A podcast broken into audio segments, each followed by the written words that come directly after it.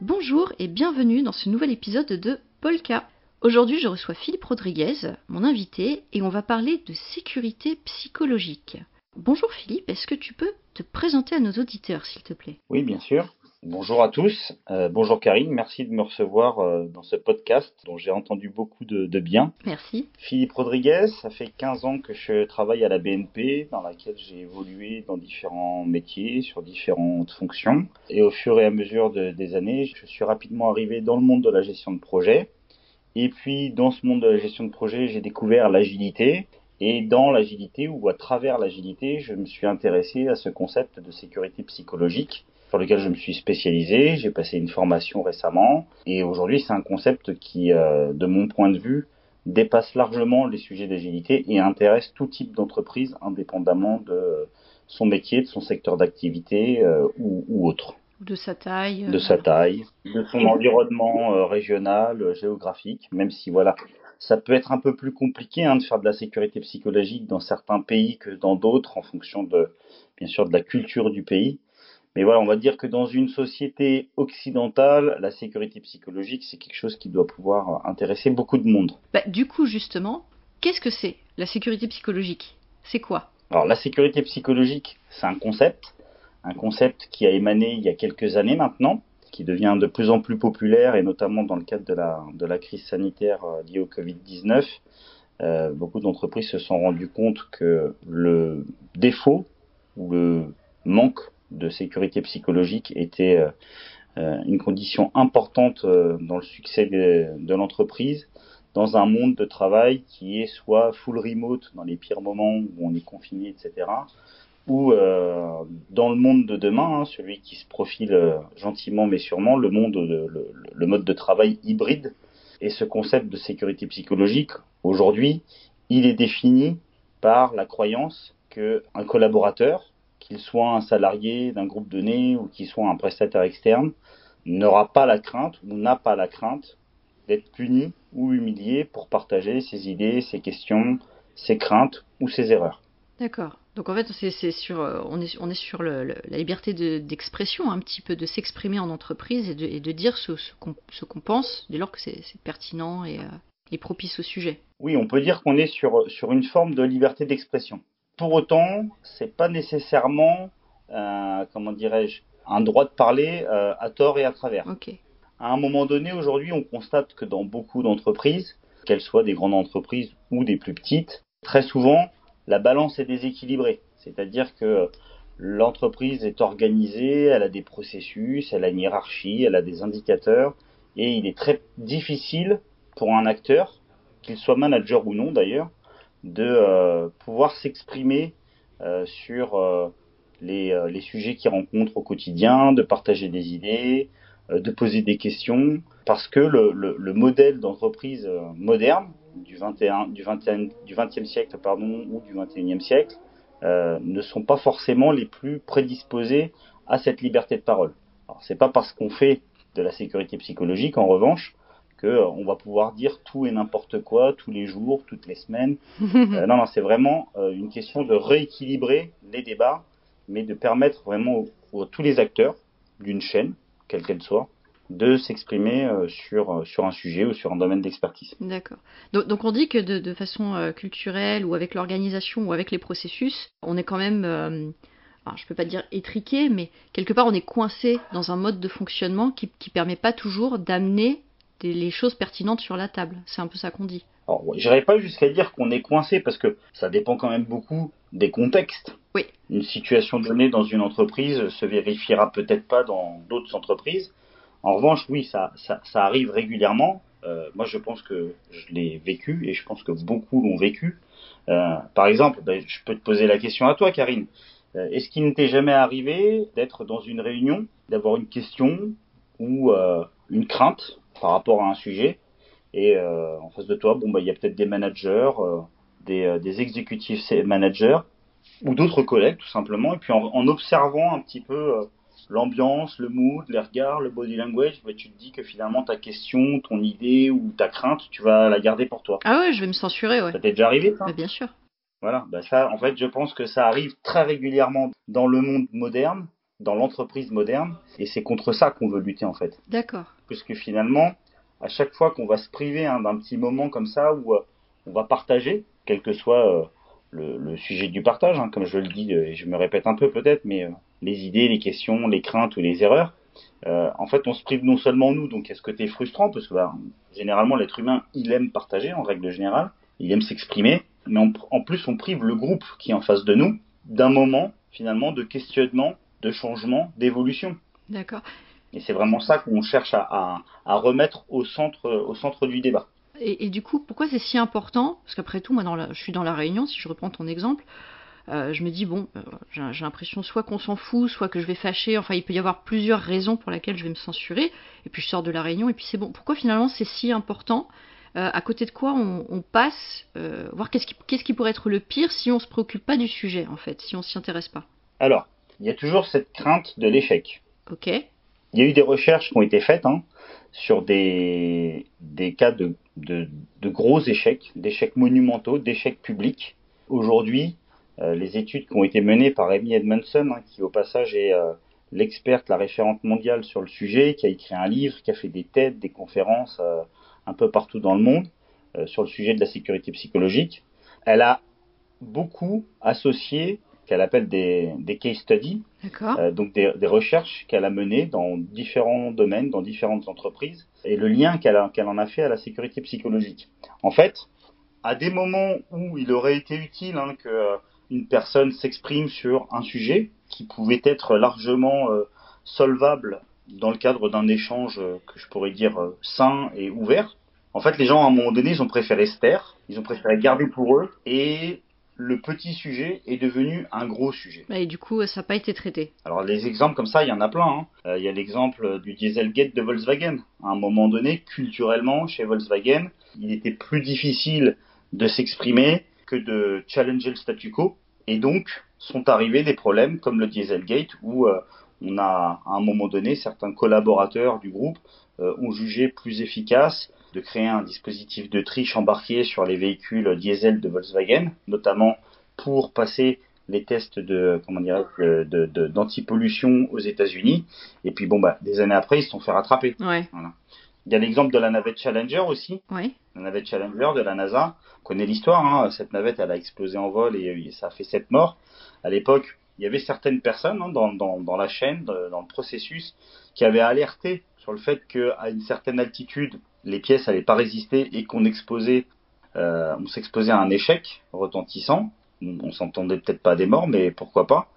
Et euh, le résultat, ben voilà, il est là. À un moment donné, quelqu'un dans la chaîne, dans, le processus de décision, a jugé bon de ne pas remonter ce problème-là plus haut euh, au centre de décision, et malheureusement, ça s'est soldé par plusieurs morts. Mais en fait, on est d'accord qu'on parle de, personnes qui n'ont pas, qui n'ont pas remonté le sujet par, euh, par manque de sécurité psychologique et pas par, euh, par je m'en foutisme ou par sabotage ou ce genre de choses. Parce que tu vois, il y, a cette distinction-là à faire. Alors, généralement, c'est là que c'est important et peut-être que je vais amener un, un, autre sujet à travers ta question, si tu le permets. Mais bien sûr. La sécurité psychologique, c'est pas l'objectif.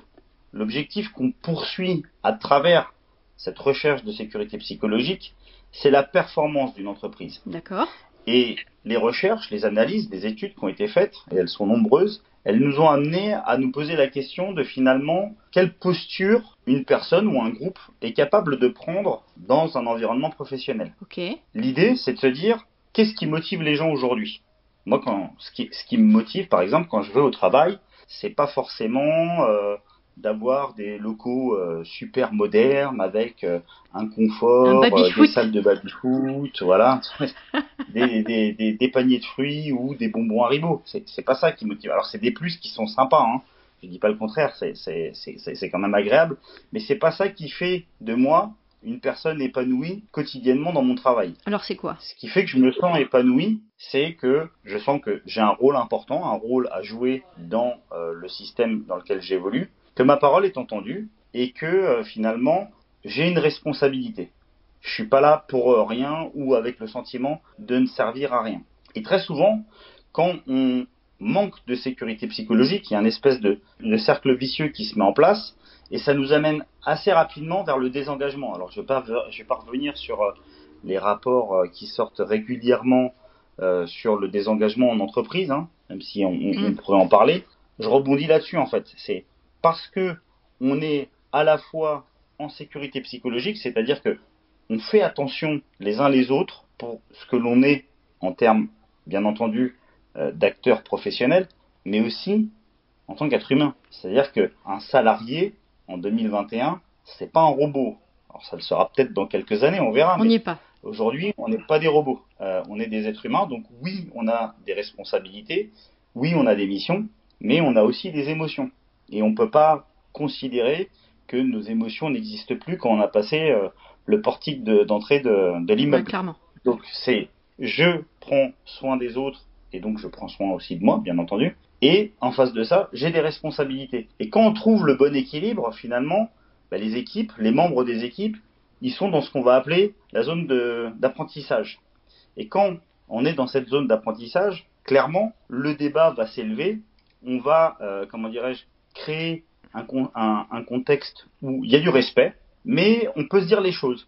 Et on peut se les dire de façon assez franche, sans que ça soit forcément vécu comme un traumatisme, comme quelque chose d'agressif. D'accord. Et dès lors qu'on est dans cette zone de, de learning, mais qu'est-ce qui va se produire assez fréquemment, normalement tout le temps, en tout cas c'est ce qu'on va rechercher, c'est créer de la confiance. On travaille tous avec un objectif commun, le lancement d'un produit, la mise en place d'une euh, d'une organisation, je sais pas moi, la création d'une startup, enfin des exemples, il peut y en avoir des milliers, mais on a besoin de confiance, parce que quand on est en confiance, on se respecte, et quand on se respecte, eh bien on peut changer le monde. On peut changer euh, une entreprise qui fonctionne avec des processus identiques depuis des, depuis des années, efficaces ou inefficaces soient-ils.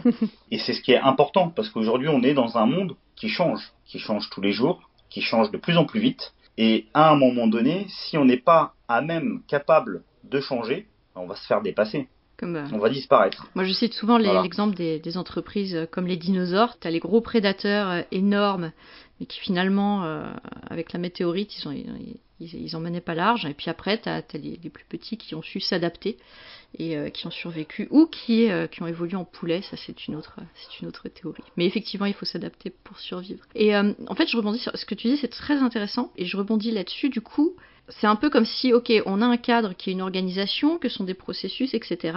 Et si je suis dans un contexte de sécurité psychologique, je peux, euh, on, on a une espèce de ramp-up, tous collectivement, et on arrive à, à avancer tous ensemble, un peu comme si, si, on, si on allait au niveau, au niveau supérieur de, de conscience collective. C'est un peu comme ça que je le comprends. Je sais pas si c'est si une bonne façon de le formuler. Oui, on, on- on- on peut le voir comme ça. Alors après, c'est pas un changement qui se fait overnight. Ah bah non, c'est pas du jour au lendemain. avant qu'on ait cette conscience collective, il y a quelques prérequis, il y a des méthodes et il y a surtout un dialogue. En fait, il faut remettre la communication au centre. Et quand je dis dialogue, j'insiste. Très souvent, moi j'ai été témoin de ça un nombre de fois incalculable, les gens ne s'écoutent pas pour se comprendre, ils s'écoutent pour répondre. Donc en fait, je ne suis pas dans la compréhension de l'idée de l'autre, je suis dans comment je vais pouvoir contourner son argument pour imposer mon idée. Ouais, ça c'est vrai. Dès lors qu'on part avec ce prisme, en fait, on ne crée pas le changement. On veut imposer de façon un peu polie, hein, euh, de façon un peu polie nos idées, notre vision. Ça c'est du débat d'ego, pas du débat d'idées. Exactement. On, on peut dire effectivement que souvent c'est du débat d'ego. Donc, il faut recréer cette, cette confiance. Mais quand on est dans ce contexte-là, déjà, hein, culturellement parlant, clairement, il semblerait pas qu'on soit sur un terrain très propice justement à la liberté d'expression. Non, pas trop. A- moi, je reprends cette phrase que j'ai reprise d'un camarade de formation où euh, il disait comme ça. Bien souvent, on est en réunion, donc ça commence de façon très polie. Bonjour, à l'ordre du jour. euh, Aujourd'hui, on va parler de ça. C'est ça. Et- Ça on connaît. ça, c'est la première phase de- du dialogue. Le dialogue, il commence par une forme de politesse. Et puis, assez rapidement, on va rentrer dans le débat. On va rentrer dans le débat et donc là, les idées vont s'opposer. Si on n'est pas dans un contexte de sécurité psychologique où les gens sont responsables et se sentent responsables et c'est ce qui les motive, donc avec cette envie d'apprendre et d'évoluer, de changer, eh bien très rapidement, on va se retrouver dans une configuration où, et ça je l'ai entendu aussi un nombre de fois incalculable, ok, euh, on n'est pas d'accord, euh, réglons ça en dehors du meeting. C'est vrai. Bon, bien souvent, le en dehors du meeting, moi je ne l'ai pas beaucoup vu. C'est-à-dire que le en dehors du meeting n'existe pas, et donc en fait la personne qui a été à l'origine du en dehors du meeting, c'est fini. Il vient d'imposer mm. son idée. C'est vrai. Donc du coup, bah, le, cercle vertueux du dialogue, qui aurait plutôt tendance à passer vers une phase 3 et 4 de compréhension et finalement de, de décision collective en ayant tenu compte des arguments des uns et des autres. Alors ça ne veut pas dire que dans tous les cas, la personne qui n'est pas d'accord et qui aurait tendance à couper court n'a pas raison. Et peut-être qu'à la fin de ce dialogue, on arrive à la même mm. conclusion. Néanmoins, pour les gens qui sont en face de la personne, c'est très différent en termes de posture, en termes de capacité à s'écouter, à dialoguer et aussi potentiellement à apprendre. Parce que bon, voilà, il peut y avoir des cas où effectivement euh, celui qui, euh, entre guillemets, a le plus de pouvoir va asseoir ses décisions sans forcément s'intéresser aux autres. Mais dans bien des cas, c'est les idées des autres qui ont un savoir, une expérience, euh, qui sont sur le terrain quotidiennement. Ils ont une vision des choses qui peut être très intéressante pour l'entièreté de l'organisation ou de l'équipe. Mm. Ouais, si, en plus il y a un rapport managérial, bon bah là euh, euh, c'est réglé quoi. Mm. Ça me fait penser à quelque chose. Oui. Dans les entreprises qui se sont beaucoup intéressées au sujet, il y en a une qui est particulièrement intéressante. Vas-y. Ça s'appelle Google. Ah. Alors Google, pendant, pendant quelques années, pendant deux ans, je crois. J'ai entendu parler. Ils ont mené un projet. Donc ce projet s'appelle Aristote. D'accord. Et ce projet a consisté à analyser en fait les équipes. Donc c'était basé sur beaucoup de données hein, que Google, bien entendu, est, très fort pour, euh, pour collecter. Et donc ils ont analysé plus de 180 équipes pendant deux ans. Des équipes de chez eux? Des équipes, oui, des équipes de Google. D'accord. Et en fait, ce qu'ils ont cherché à travers cette analyse, donc c'était un projet mené avec les ressources humaines, la direction, etc. Ils ont cherché à identifier quels étaient les facteurs clés de performance de leurs équipes. Donc tu vois, on revient sur le sujet de la performance. Ok.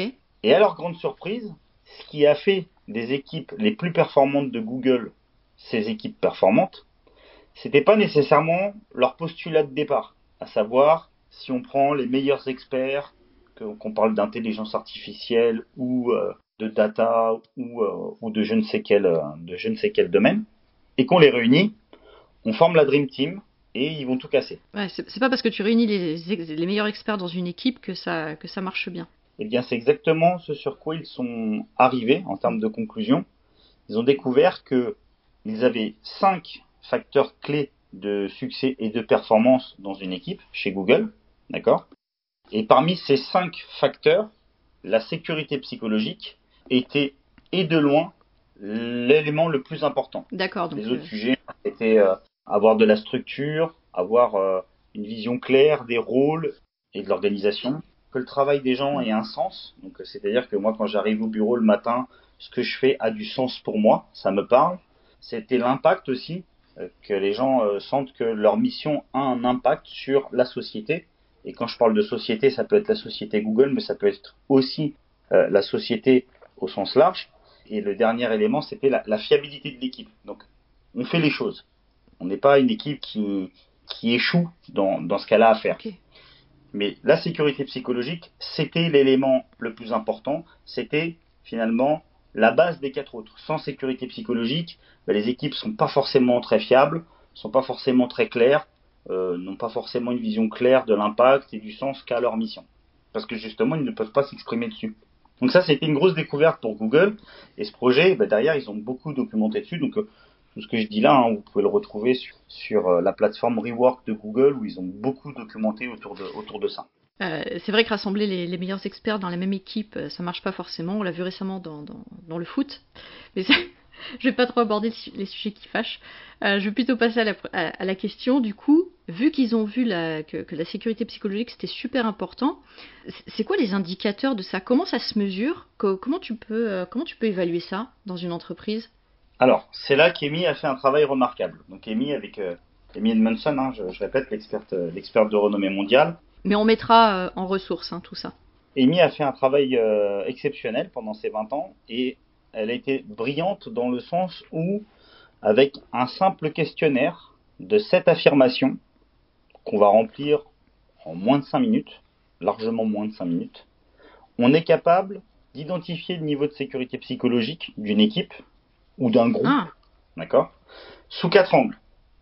Donc, déjà, ce, l'outil qui a été développé sur la base de ce, questionnaire, il, nous permet d'avoir déjà une vision globale. Hein. Bon, bah, quel est le niveau de sécurité psychologique et comment se place euh, l'équipe ou le groupe étudié par rapport à toutes les données qu'a qu collectées euh, Amy et Harvard pendant, mhm. pendant des années.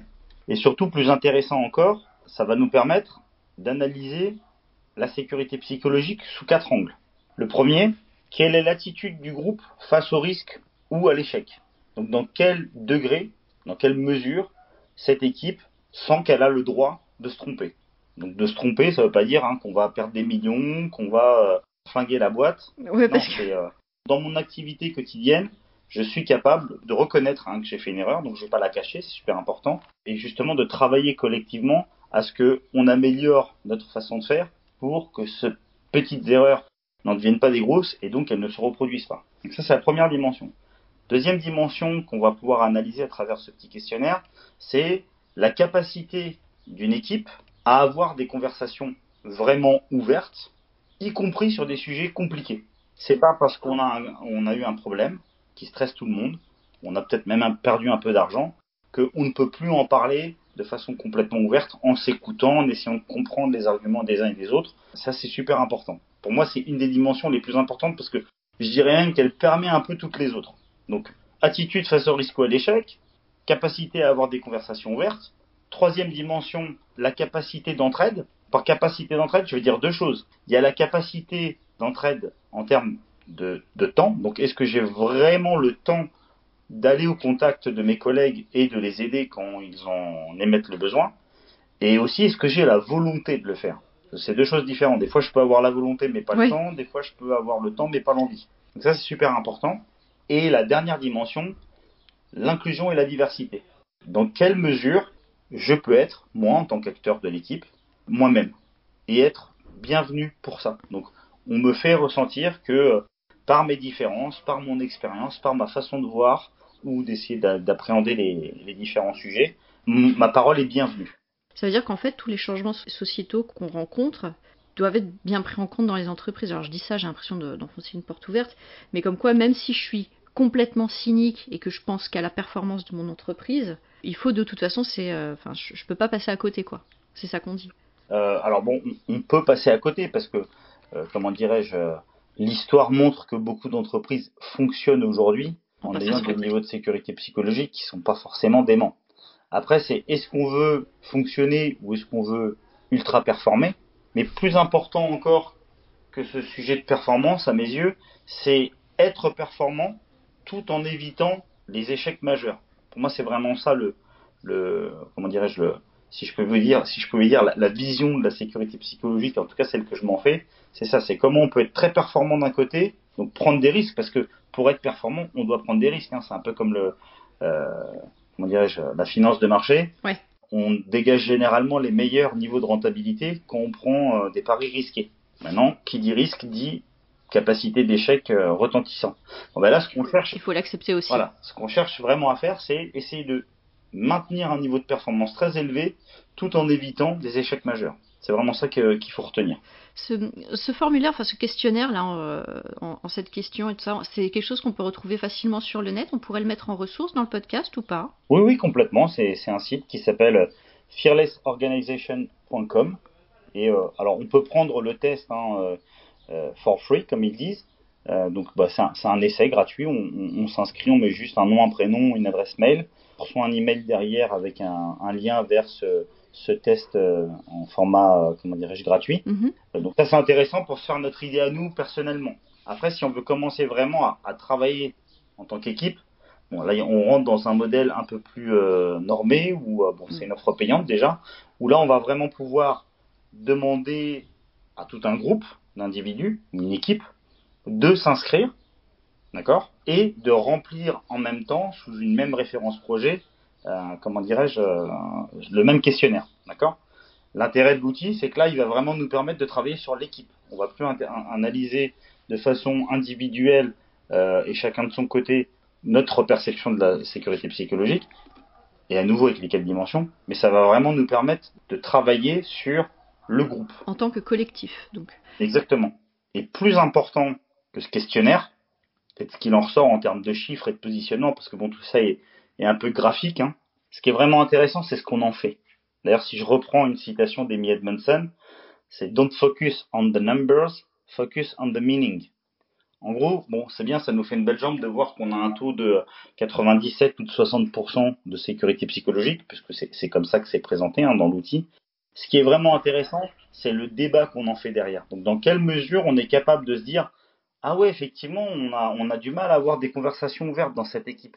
Et donc, pour que ce débat se fasse, il est important de, comment dirais-je, de respecter un, petit processus qui est assez simple, hein, mais c'est déjà embarquer le groupe. Et quand je dis le groupe, c'est y compris généralement le manager, parce que si le manager est exclu, bon déjà c'est pas sympa pour lui, et s'il est exclu, il y a peu de chances qu'il vive bien l'expérience que son équipe va vivre et que lui-même potentiellement va vivre en tant qu'acteur de l'équipe, d'accord? Même qu'il pousse derrière qui encourage euh, s'il y a des changements. il y a cette première étape-là. Et puis derrière, il y a l'étape, il y a, l'étape du, euh, comment dirais-je, du débriefing, où là, on est sur un moment qui, de mon expérience, sur un groupe, euh, un groupe, bon, une taille normale d'équipe, on va dire un groupe d'une dizaine de personnes, faut bien y investir deux petites heures. Donc c'est rien finalement hein, à l'échelle de ce que ça peut représenter comme, comme bénéfice pour une équipe. Deux heures tous les trois mois, mettons, c'est pas grand chose. Ouais. C'est une forme de rétrospective plus plus. Oui, mais c'est réaliste. Exactement. Par contre, c'est important que ce soit facilité parce que il y a une posture à prendre. Il faut aussi euh, anticiper des situations où, euh, bon, en fait, quand, on se lance dans ça, on ne sait pas exactement. Alors, on peut avoir des doutes, on peut avoir des intuitions, mais on ne sait pas vraiment ce qu'il en est en termes de sécurité psychologique sur un groupe. Il y a peut-être des gens qui sont en super sécurité, d'autres qui le sont beaucoup moins. Et donc, bah, déjà, c'est comment euh, quelqu'un qui est neutre, qui n'est pas partie prenant à ce qui se passe tous les jours, va être capable de modérer d'inciter euh, au débat, de s'assurer que tout le monde s'exprime, parce que c'est quand même euh, l'objectif qu'on poursuit, c'est que tout le monde puisse s'exprimer, y compris des personnes un peu plus effacées, euh, introverties ou, plus timides. Donc vraiment, on est là pour entendre la voix de chacun et s'assurer que on va tirer le meilleur bénéfice du collectif pour améliorer, comme je le disais encore une fois, hein, cette performance tout en évitant les échecs majeurs. Voilà, et que personne se sente mis de, mis de côté ou, euh, ou que, ce, soit exclusif ou que voilà qui est. ça. Ok. Du coup, enfin, tu as commencé un peu à répondre à la question, euh, à la question d'après, c'est voilà, si je suis une entreprise et que je veux, je veux commencer à, à travailler sur le sujet et, et, à évaluer, alors déjà évaluer et voir comment je fais ça avec, euh, avec mes équipes. Donc, comme tu disais, on peut, on peut se connecter au site, déjà passer le test en tant que, que collectif et, et faciliter la suite. Comment ça peut marcher? Alors, bah, pour, pour, faire ça, je, vais faire mon retour sur expérience, puisque finalement, c'est ce que j'ai fait euh, il n'y a pas si longtemps que ça, en fait, ces derniers mois.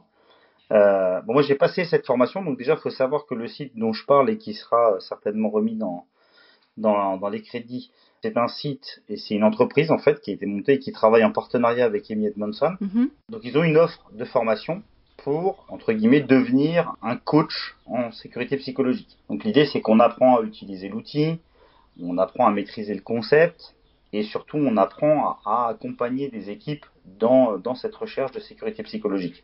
Donc pour ça, il y a des formules payantes de formation pour coach interne ou pour coach externe, parce qu'on peut être dans les deux positions. Hein. On peut être euh, un prestataire externe qui intervient dans différentes missions euh, pour son compte, ou on peut aussi être, comme ce fut le cas pour moi, un coach interne où euh, je vais me retrouver à coacher des équipes qui sont qui sont qui font partie de la même entreprise que moi. Donc ça, c'est sur le côté formation.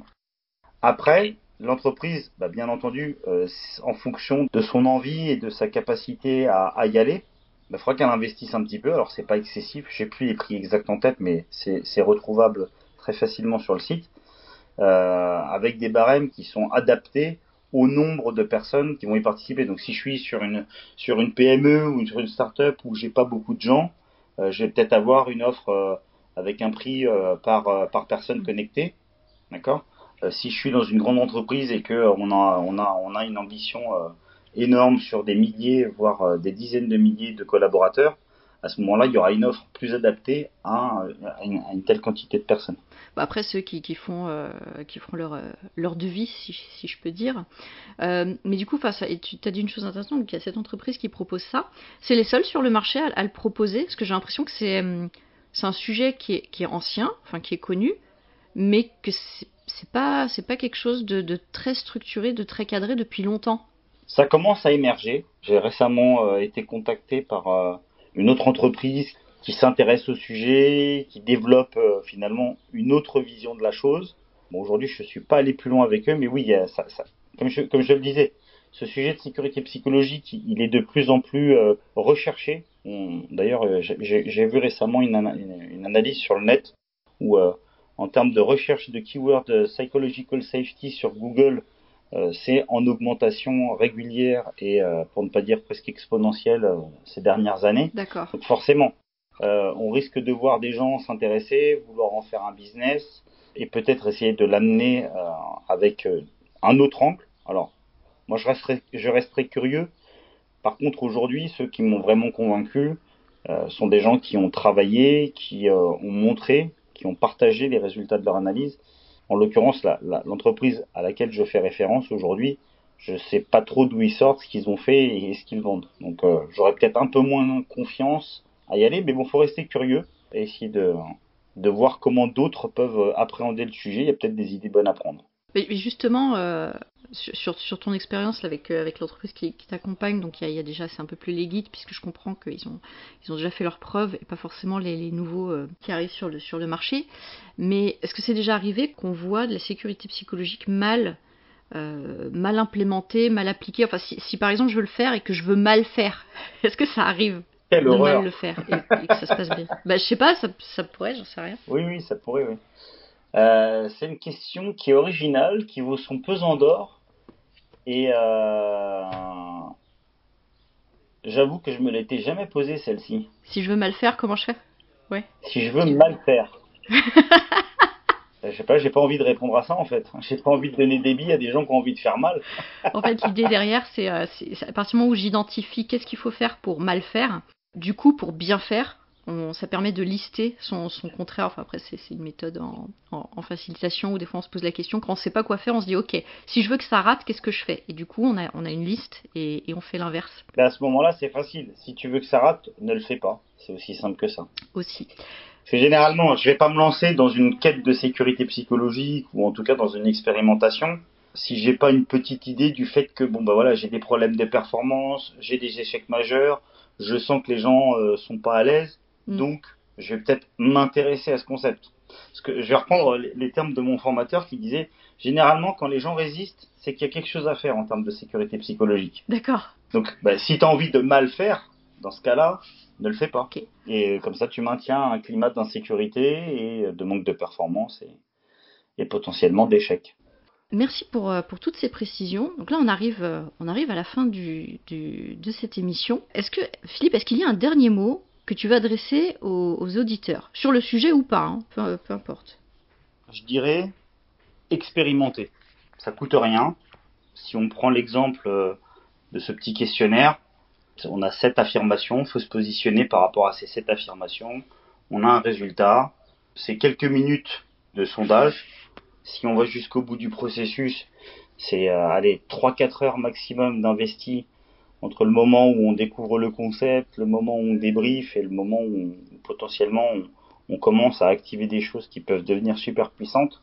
Donc c'est un rapport, euh, un rapport euh, prix-qualité qui, de mon point de vue et de mon expérience, vaut largement le coût de l'expérimentation. Après, euh, ce qu'on en fait, bah, c'est l'expérimentation des uns et des autres qui le dira. Peut-être que des gens se diront, on ne sait pas si utile que ça, ou, ou tout va bien, donc faire enough. Et peut-être que pour beaucoup, pour, pour beaucoup d'équipes ou de compagnies, ce sera une grosse mm. découverte et ça peut-être, euh, j'espère en tout cas, ça leur permettra de d'aller de l'avant, d'augmenter leur niveau de performance, de se sentir mieux au travail, parce que bon, bah, tout ça, hein, c'est c'est des choses qui sont importantes. Hein, les, les, je l'ai pas dit, j'aurais pu le dire. Les études qui ont été menées récemment euh, sur le sur le sujet ont démontré que généralement les entreprises où il y a un meilleur niveau de sécurité psychologique sont euh, beaucoup, les employés sont beaucoup plus énergiques, plus productifs, plus engagés, sont plus satisfaits de leur vie professionnelle. Et euh, cerise sur le gâteau, ils sont moins malades, font moins de burn-out et sont euh, généralement moins stressés. Donc c'est quand même un climat qui donne envie. Ouais, tu m'étonnes. Eh bien, écoute, merci beaucoup pour ton temps, merci pour toutes ces explications.